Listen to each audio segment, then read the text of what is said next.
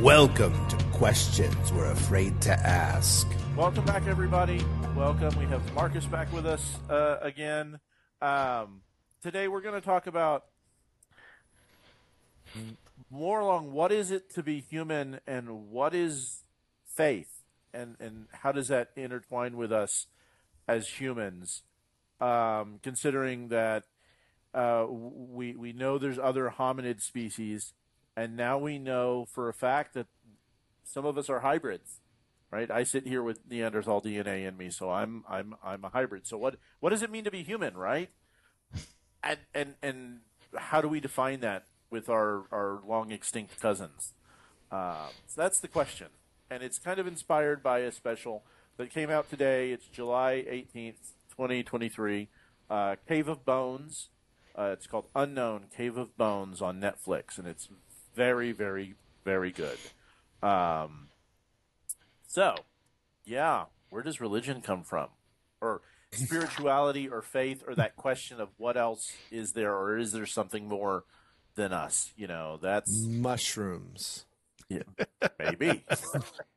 and you know... Fungi. To frame this, there's evidence that some of the hominids left their dead and didn't bury it. There's some evidence that some of them buried it, but not necessarily with like any kind of ritual. And then there's the ones that there's ornaments and tools and art and stuff. And as a primitive hunter-gatherer species, think about the loss of caloric intake to leave a tool that works behind, right? I mean, there has to be a reason there. You don't just abandon a resource. Well, I mean, if you're going to talk about the loss of calories, of digging a hole to put someone in, let alone taking them somewhere, and then, like in the special, going through this incredibly arduous journey and dangerous journey to put them somewhere. Like, that's... They found food. They were cooking. They were burning enough calories that they needed to eat during that process. Well, and they had fire, right? Yes. They had campfires. They had cook fires. They built fires throughout the whole thing so they could get – because the cave, you know, some people imagine cave and they think, oh, you just walk into a cave. This is like more of a labyrinth if I had to describe it, right? This is one of those caves where like you're watching someone scoot through and you start to get a little sweaty because you're like, boy, that looks really tight. I feel like I would get stuck. Like it was that kind of thing. But then to think like it's not just that, but you're also like lowering a body down while you're trying to weasel through this. Now, granted, they're smaller than humans, so that would have been a little bit easier, but it wasn't easy by any means. There's no way. And if you slip, you're going to fall, right? Yeah, they didn't have ropes. Yeah. Well, maybe they did. And at one point, they literally have to do the Indiana Jones, let's jump over a, you know, pit that we can't see the bottom chasm.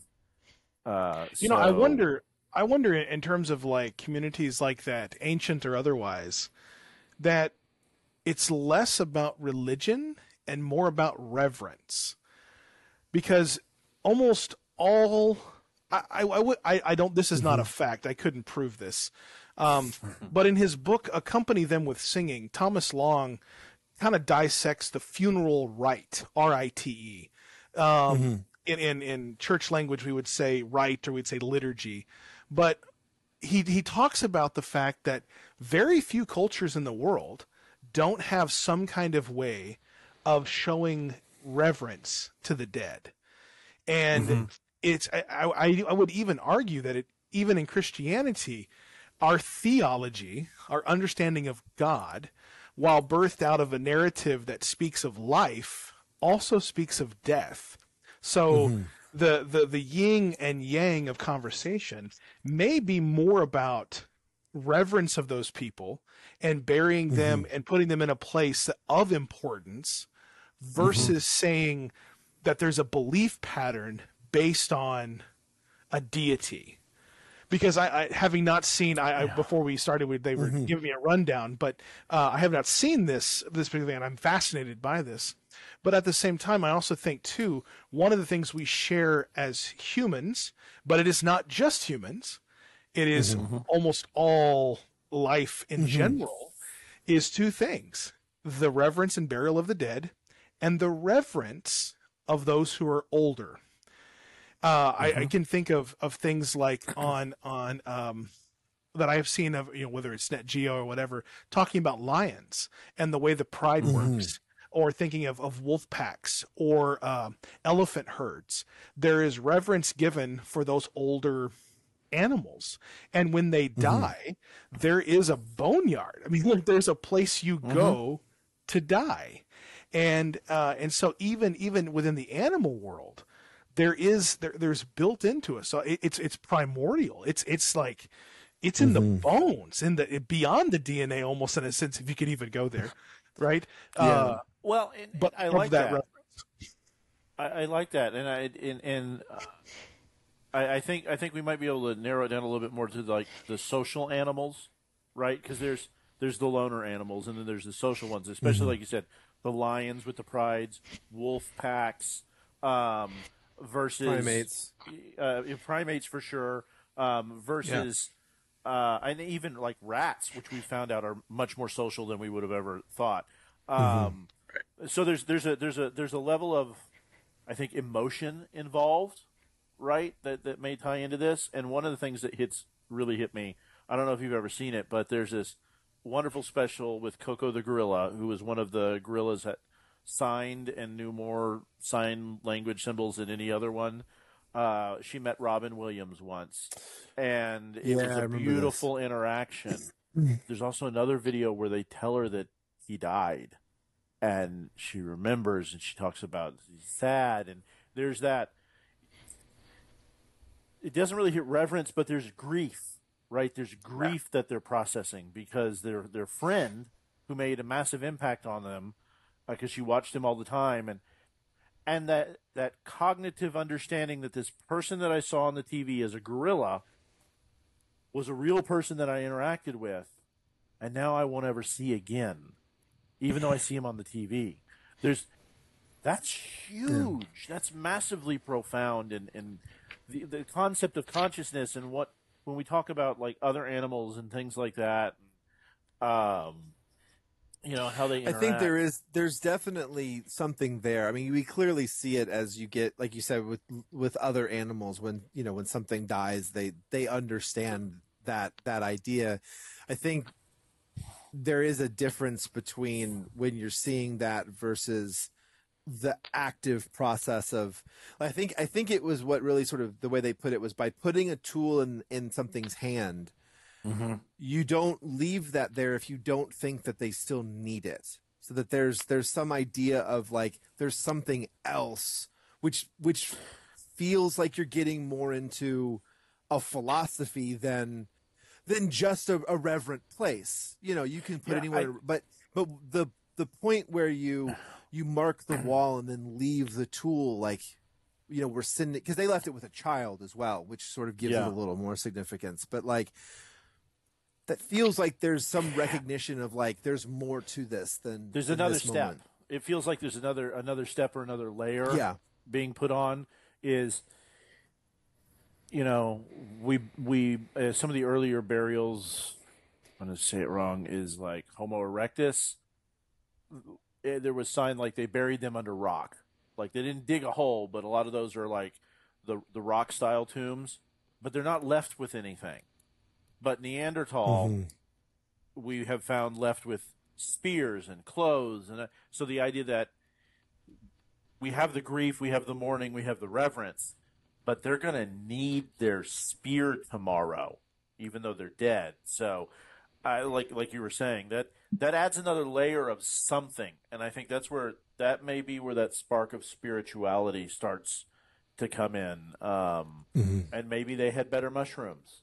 And better psychedelics, and I mean, I'm only, like, slightly kidding, and I'm not really kidding at all. Something at some point happened, and something changed, and I for me, it I mean, goes... a big one is fire. So, like, there's a huge turning point at the point at which we start cooking our food, because once we start cooking our food, we have a surplus of calories, which the body can then put into the brain. And so there's a There's a book called Catching Fire, not the Hunger Games book, but another one, that really dives into the idea of sort of the chicken and the egg argument of, like, did our brains come first or did the food come first? And it's sort of like I think they happened at the same time. Like, that as we got fire, we started to get smarter because we were like, oh, we can cook this stuff, and then we figure out how to keep it and move it in. One could have rolled into another, yeah. Right. Because fire's role also changes migration patterns. The moment we can do that, we're no longer as tied to foraging and hunting. Yes, still a part of it, but we don't have to move nearly as much. Communities could become more fixed because of the advantage of being able to cook things. And that I was going to add, in terms of the spirituality connection, I think that's that piece is what separates, and maybe this is because we don't know enough about the brains of animals and stuff, but I think that's the dividing point between humanity as a species and many other species in the world, is that when we get to the point of death, we make the leap into that grief. And we often, not always, we often use religion to help process the grief by grounding it in hope, promise, new life, theologies of eternal life, of resurrection, all those different pieces. And you can add to that the religions of the world, the journey toward nirvana, any of those pieces. I mean, you could pack that together.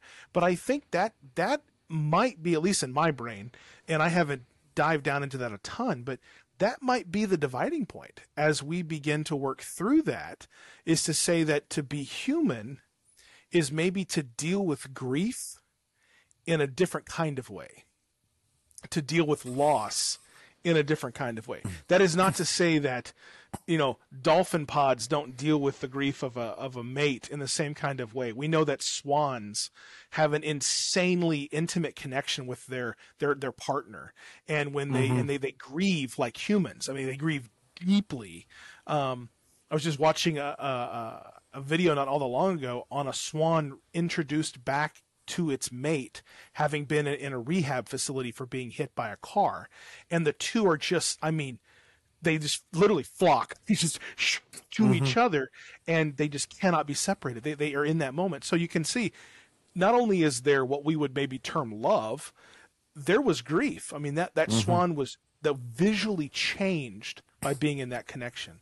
But I wonder if that, how we talk about it, how we vocalize or deal with the grief part, maybe that's what shifts us into conversations about humanity.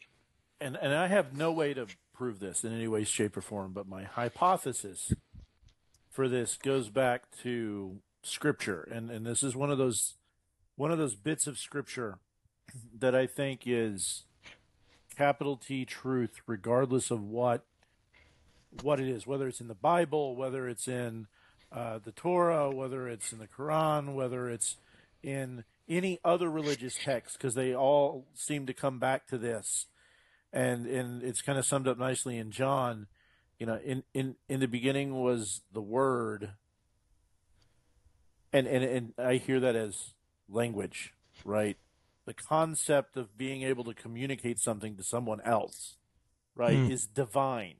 For me, it's like an awakening, for lack of a better way to put it, that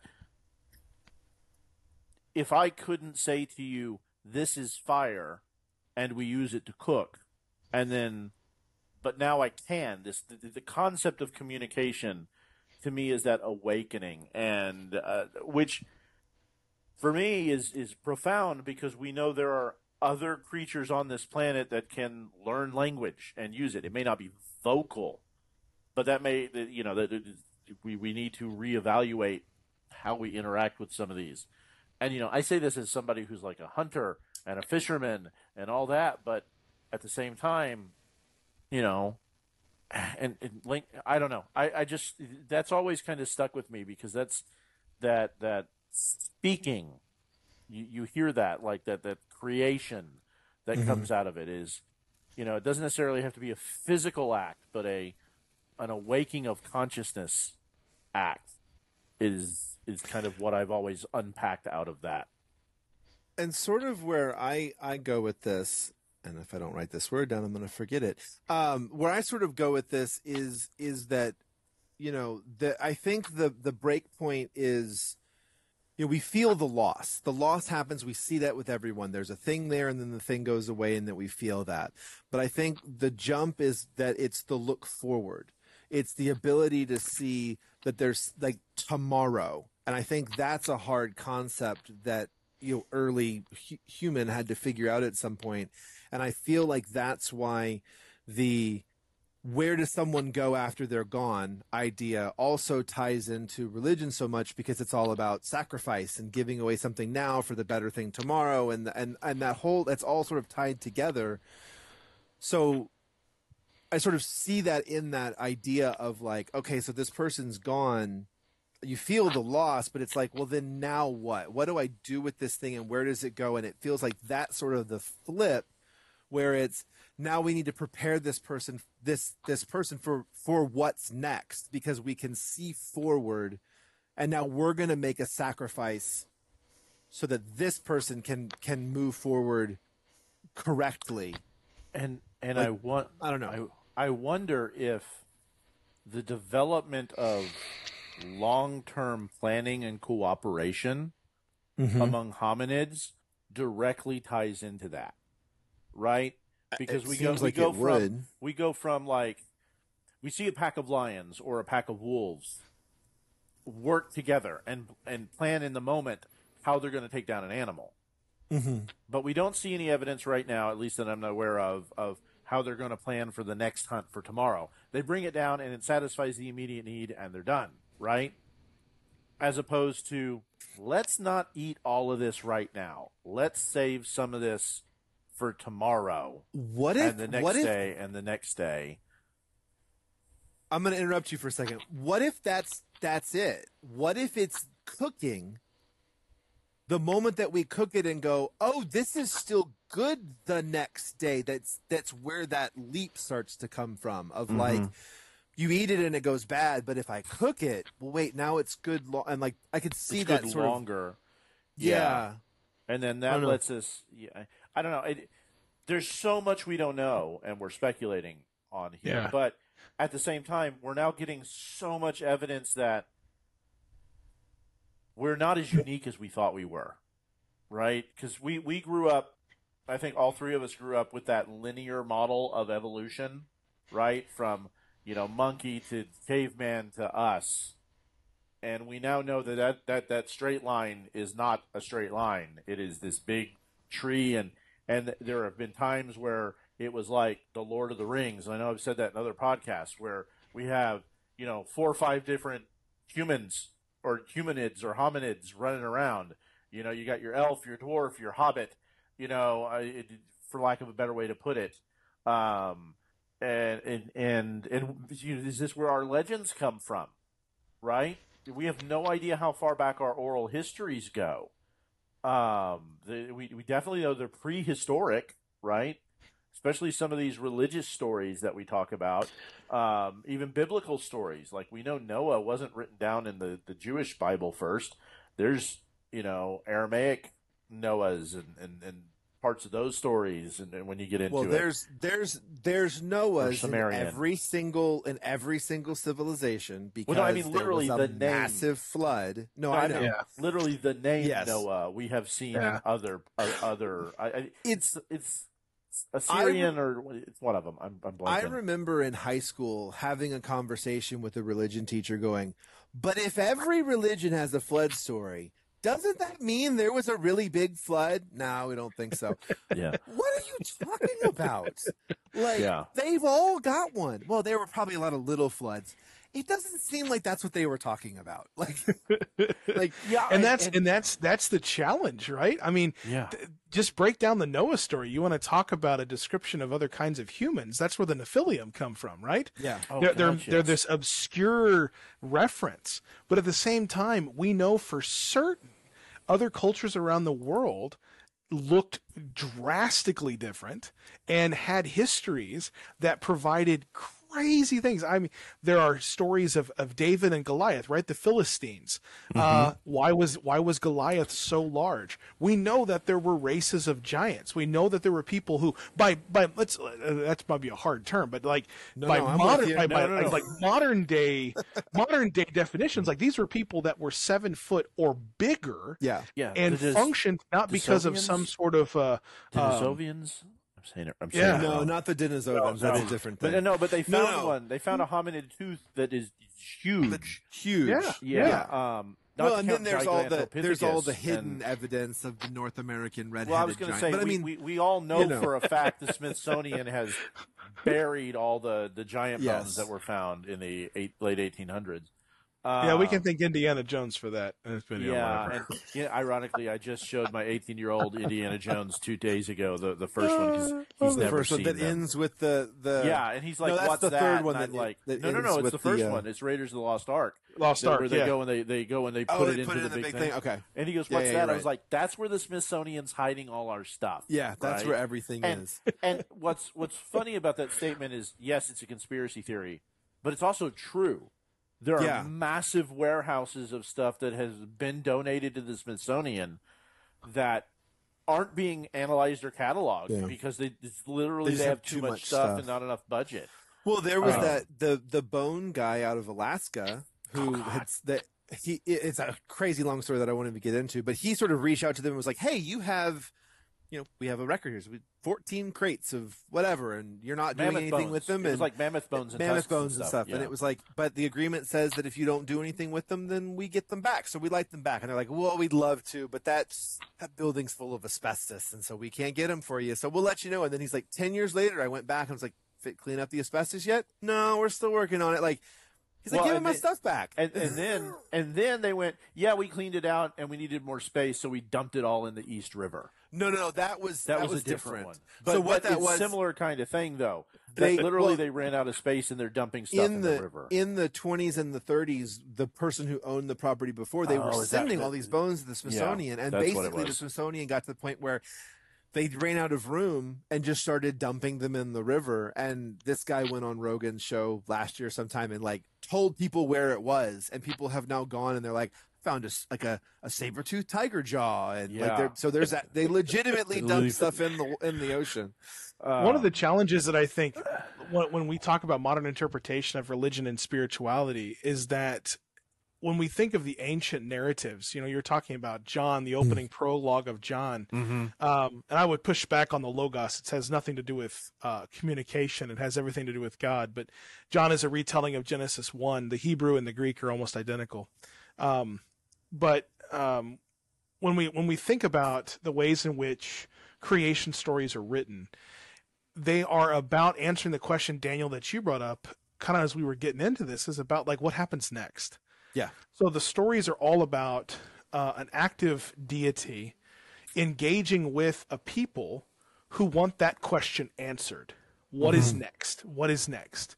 So I think that's the basis of religion, is asking that question, what is next? And it's based on a theology of hope that even if I give everything I have in this world and I die, there is something tomorrow. And that sense of hope is what, in a sense, drives civilization. That might be a very oversimplification, but if we didn't have hope for tomorrow, maybe not for me, but for my nieces or my nephews or my kids, if you have them or whatever, then that's what drives civilization. That's what drives development. That's what drives research. That's what drives medicine, is for tomorrow. So I think one of the things that we look at, or that I see especially when I read in the Hebrew Bible, the Old Testament, and you read those ancient creation narratives, is this desire to say, this deity in Christianity that we would call God did this, whatever it happens to be, created the world, created humans, created whatever. It's not meant to be some kind of scientific, breakdown of a 7-day period. It's not the idea, but that God did something for the overall gains of what ended up becoming humanity, Adam and Eve, right? But at the same time, when God did act, new things happened. but we didn't capture the whole story. We're targeting, why is this happening? Why are we here? Why is there bad things in the world? Those questions are what drive the religious narrative. So that's not necessarily scientific, but it's answering those questions in a very different kind of way. Definitely leaning into philosophy, definitely leaning into theology, obviously. And I was recently reading through, Bill and I decided we were going to read through some of the Apocrypha. And so I was recently reading through one of the early creation stories from the Hebrew side. And to sort of to talk about what Bill mentioned earlier about John talking about the word, something that I've been really focused on recently is the idea of vibrations and what those mean and vocalizing that kind of stuff and that being so important. And what I thought was really interesting in that apocryphal, story of creation was the alphabet. Like, it was not only as part of the creation, it was also, we're going to teach you how to communicate with each other. And I really think those two things are super interlinked with each other. The idea of, like, that's why I love John, the word, like, it's not just it's all of it. It's, we can now communicate with each other and express things like tomorrow. There's a I heard about it yesterday, but there's this idea of a universal vocabulary that, like, it's a cyclical idea of, like, how do you get from I should have done by just pointing and grunting at things. Like, the concept of, like, well, I did this, but I should have done this is so complicated that there had to be some initial framework of understanding between people that was and it's beyond that you had to have language to get to. It's interesting because we can see evidence. You talked about, like, genetics earlier, and I'm a firm believer in that there is some form of genetic memory that goes in. We see it with animals, right? We see the horse is born and then it's running in 2 minutes, right? It doesn't have to learn to walk the way we do. Where was I going with this? And so language.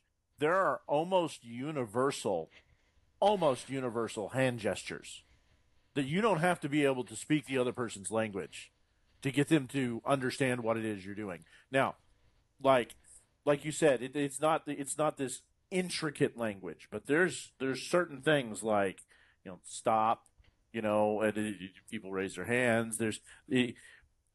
We see a lot of this in primates, other primates, with, like, physical communication that goes along that I think is almost at a genetic level.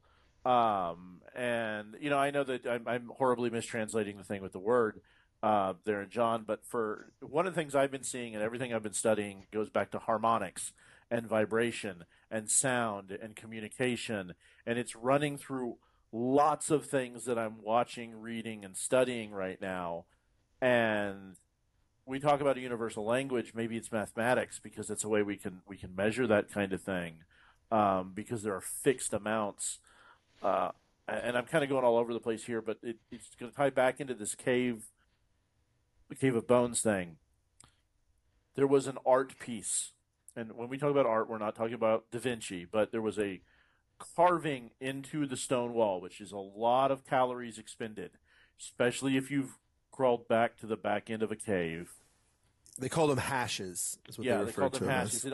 It almost looked like the tic-tac-toe or hashtag, or for those of us who are old enough to remember it, the pound sign. The pound sign. Right? But we had it at like 350,000 years ago from this rough estimate. 250. I saw a couple of different ones in some of the websites that went 250,000 years ago. Conservative is 250. Yeah. Probably 400, but then we see almost the identical hash marks on the wall with Neanderthal at 80,000 years, almost identical. And then we see an exceptionally similar one from Homo sapien at 60,000 years. That's the earliest Homo sapien, but it's art that we know a little more complex. And the Homo sapiens had the same tool. The same shape stone tool that they used. And one of the scientists said something profound, is like, maybe we didn't come up with this. Maybe somebody taught it to us. And then the response to that from the other guy was, well, what if this is a universal shape? These ideas and geometric forms are just universal in hominids. Yeah. But just that concept of its in and of itself. We tend to be a very arrogant species and assume that we figured all this stuff out on our own, right? That's kind of like, if I had to pick one of our biggest flaws, that's one of our biggest flaws, right? Especially Westerners, you know, we always know it. We've always figured it all out. We always have the answer, right? Even when we know we don't, and we run headfirst into that wall. You know, the stone work, the stone tool work, and, you know, the fire and how to create all that. Art. I mean, just could you imagine if our little tiny cousin taught our next cousin art, who then handed that art down to us? That is just like earth-shatteringly profound for me. Because I grew up in that Western culture. We're the ones who figured all that stuff out, right? Yeah. Well, and I think that's the biggest, like, and so that's where I sort of start to run into, like, how are we going to sort this out? Because when you're looking at this, you have to go like, okay, so all the stories that we have, all of them that we've written down, come from something older. Well, if they're coming from something, well, where are they coming from then? Like, what does that actually tell us about the stories that we have now? And something that I like is when the new science mirrors the old religion. I think that's truer than anything, because the old stuff. So the thing I've been on is I'm been listening to a book about intelligent design, and sort of the idea of, like, they're a creator and there has to be something there. And you're like, well, that's the oldest idea. Well, like, well, maybe that's because we knew it before, or we understood it, or it's such an old idea that if it matches up, like, maybe that makes it more true. You know, when you have an old event that happens to line up with new science, you're like, well, I guess it's, if they called it 500 years ago and now the science backs it up, well, clearly that must be right, you know? I think there's some power in that, in the sense, I wonder, definitely agree fully with what is passed down. There's definitely some genetic linkage between one side and the other. Totally get that. Mm-hmm. But I also think what we're describing, though, is community. Without community, none of that gets passed down. Like, right. If we only learn from generation to generation, because communities must rely on each other, right? The adage of it takes a village is not just about raising kids. It's about survival. And so what does that tell us about how old civilization is then? Well, yeah, civilization is as old as time. It has to be. It has to be. If not, where we are today makes absolutely no sense. Because you can't. If information is going to be passed down and learned, if religion is going to be passed down and learned, if language is going to morph and change, that means it's passed down and being used differently.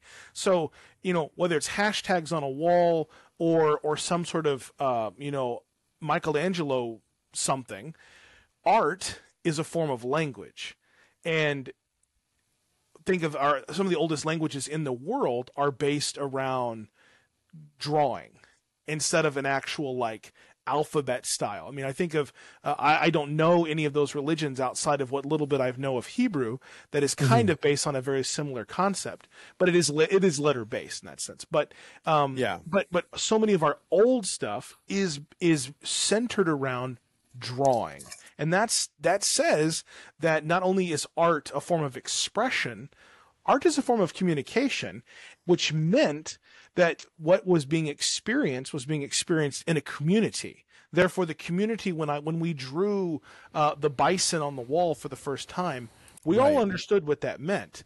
There wasn't a documentary. It was more of a podcast kind of conversation around dinosaurs.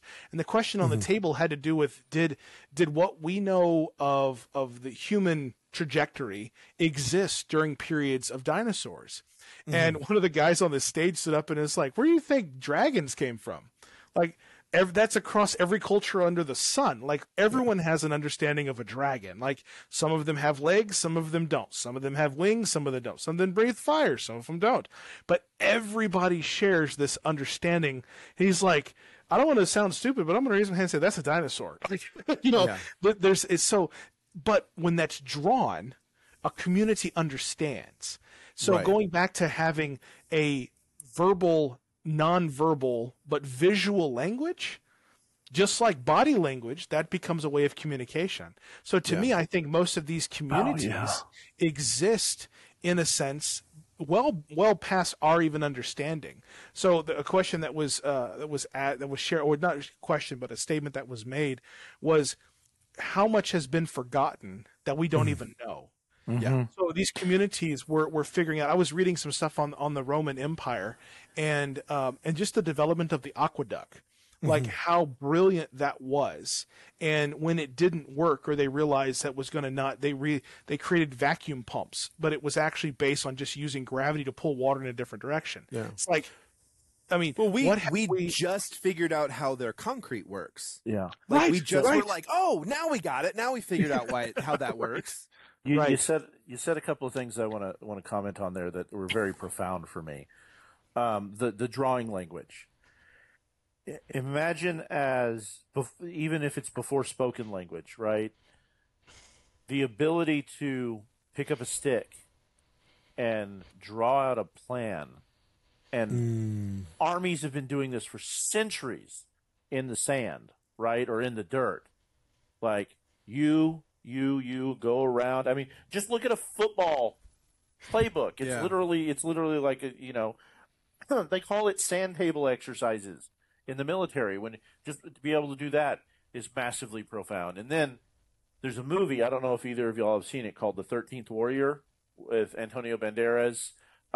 It's a Michael Crichton adaptation of Eaters of the Dead, or Eaters of the Dead. We've talked about this.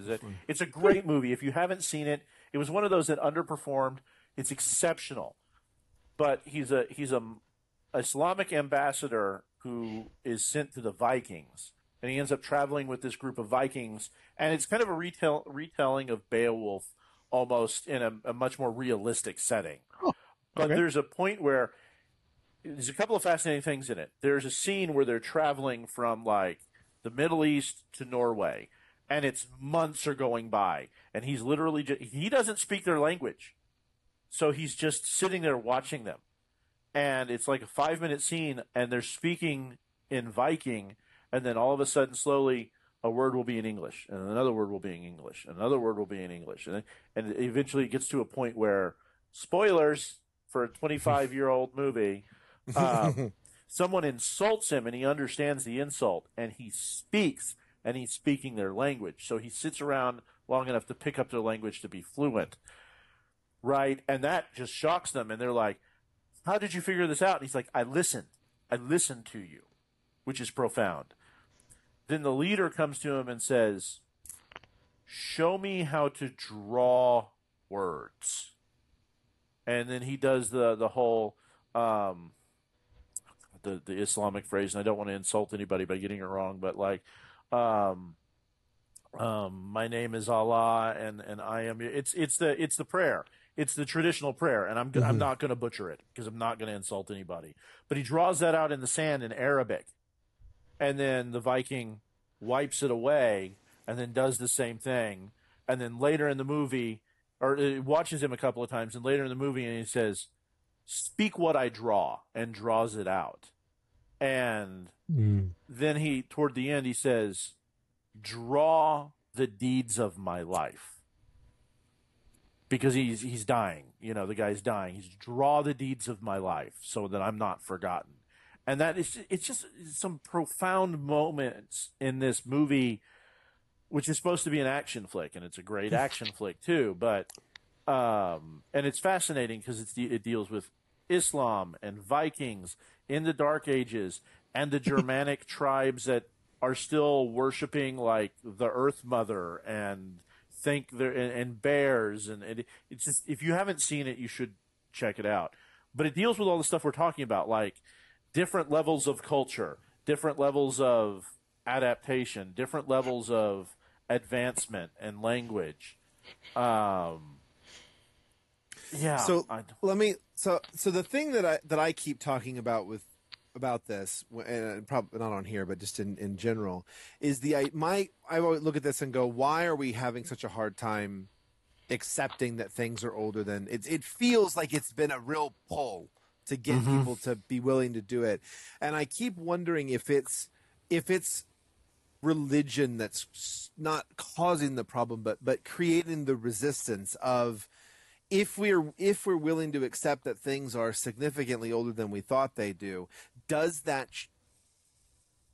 there a fear that that's going to rock that foundation that people are? It's going to make I'm wondering if there's a fear. I want to take that a step further and define religion as not necessarily just Christianity, Islam, yes. But the religion of science as we have it now, right? The religion of the history we all know, right? Because you can turn anything into a religion, into a dogma, I should say, into some kind of dogma. And just like we have biblical literalists who will tell you the earth is 6,000 years old and we had the dinosaurs and the Flintstones was real and all that.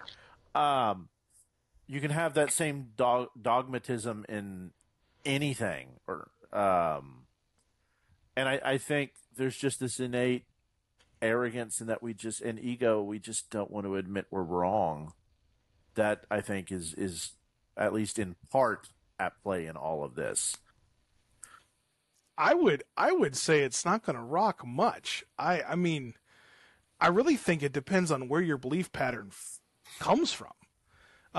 I happen to be Lutheran.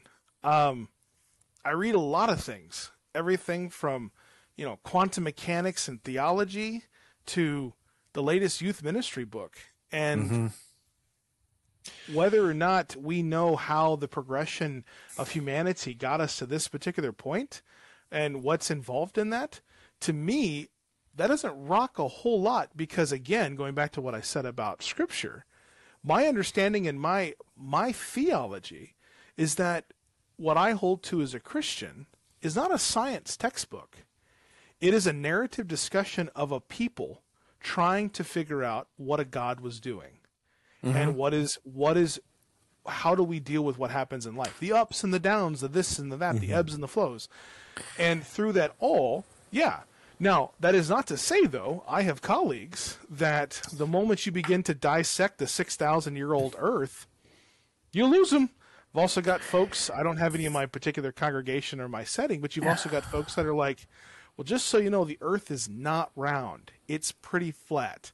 And then I show them the video of the guy with the GoPro in Alaska that actually shows the earth turning and all that sort of stuff. It's really hysterical. It's wonderful. He was a flat earther anyway, and he disproves his own theory. But yes, this is wonderful. It's pretty amazing. But I think at the same time, when you've got there are belief patterns that are so rigid that the flexibility of dealing with new things, right, even though they're ancient, they don't have that, they don't have the ability.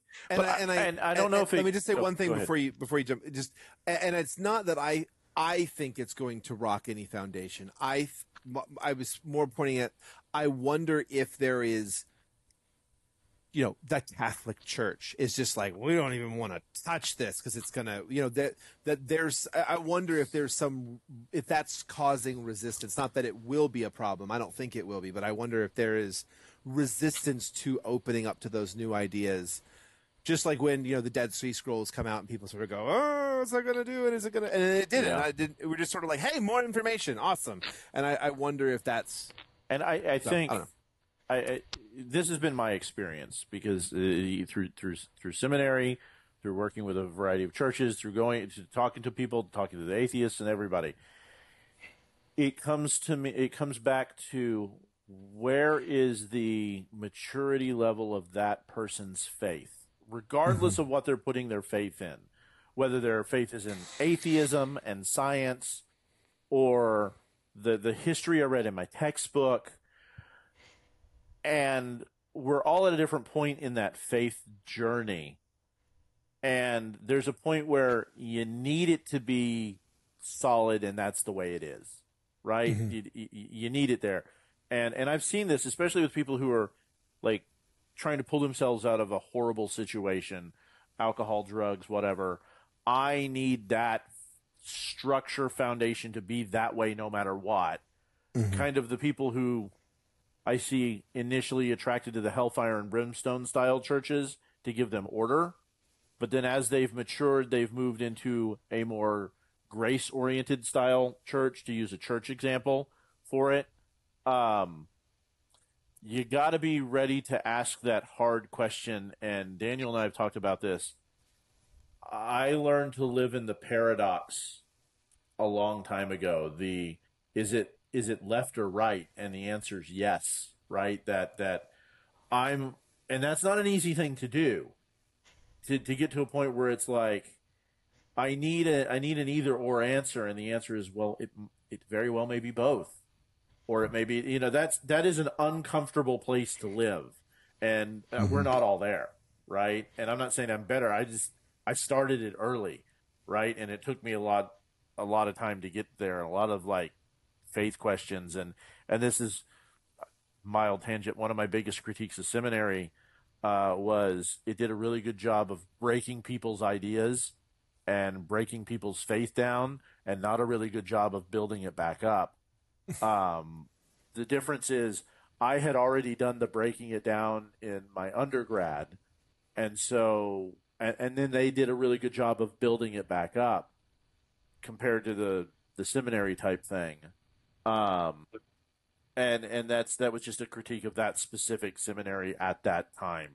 Not in general, but it's hard for people to challenge their ideas. It's hard for people to challenge their assumptions. It's hard for people. I'll give you all a real world practical example. My grandfather was a good man, but he grew up in the Deep South, very poor, and was very racist. Right? He did not really think of black people as people. Right? And then he enlisted and he went to fight in World War II, and he was one of those guys who got saved by the Tuskegee Airmen because he was a turret gunner in a B-17 and ended up in a prison camp and came back and would not tolerate any kind of racism to a black person. It completely fundamentally changed his perception on how they were. But the irony is he still hated Hispanics and he called them horrible things, and, you know, he didn't change there. And he mellowed it much as he got older, and then he joined the Masons, and that helped him mellow more and begin to accept more people. But, you know, it took a profound thing for him to change, right? And he really didn't have a choice in the matter. I mean, I guess he did. He could have still thought of them horribly. But sometimes we have to face hard things to change our ideas. And I think that's what you're talking about, Daniel, when you're talking about religion. I think you're just like some people's faith is brittle like cast iron, and it takes time to mold it into something that is much more flexible. And the problem with a cast iron is it is very strong until it's struck in just the wrong way, and then it shatters, right? And I think I just went on a horrible tangent there, but does that make sense? No, it didn't make any sense at all. But we're not at all. But we're going to clap and say good job. Exactly. No, it was, yeah. No, and I just think there's this, I feel like we're reaching a point where we're nearing a fundamental shift of what our story as humans is.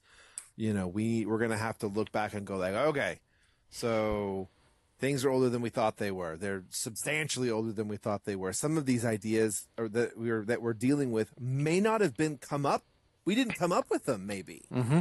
You know, maybe we didn't come up with burial and somebody else did. And we were like, that's an idea. You know, I mean, like, who knows? Because you look at simply like handed down.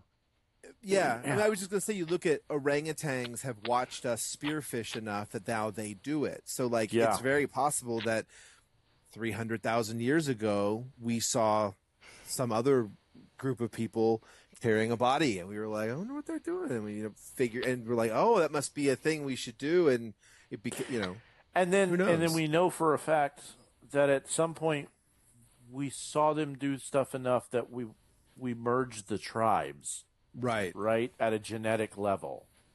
Yeah, it's just this is a fascinating subject, and we have tiny pieces of the puzzle. And like the guy said, we can never know. That's right. I think that's one of the difficulties here. We can never know unless we have a time machine, because these species are extinct. So we can only.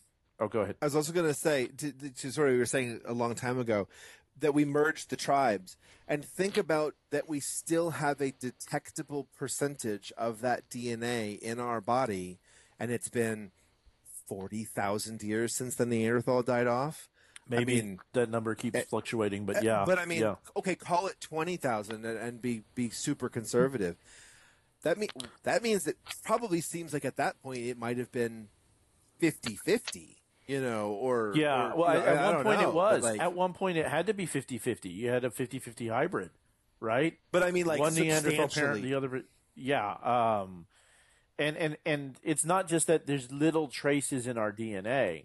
There are physical structures in our body, like it's the hitchhiker thumb thing, right? If your thumb is straight, which I can't even really do, that's not Neanderthal, and if you can curve back, that is right. Yeah, and the fact that it's more than at first they said most Europeans had it. Now they're like, well, it's actually most Europeans and most people from Asia, and basically unless you're from Africa, then you've got some sprinkled in there in some way, shape, or form. And I'm going to throw this in here, which is wild. There's like two crazy things I just heard. One, they think the out of Africa theory might actually be backwards, and they actually started in Europe. They just found something that was way older. Mm-hmm. And like, well, maybe we're wrong, you know. So there's obviously we're always still looking.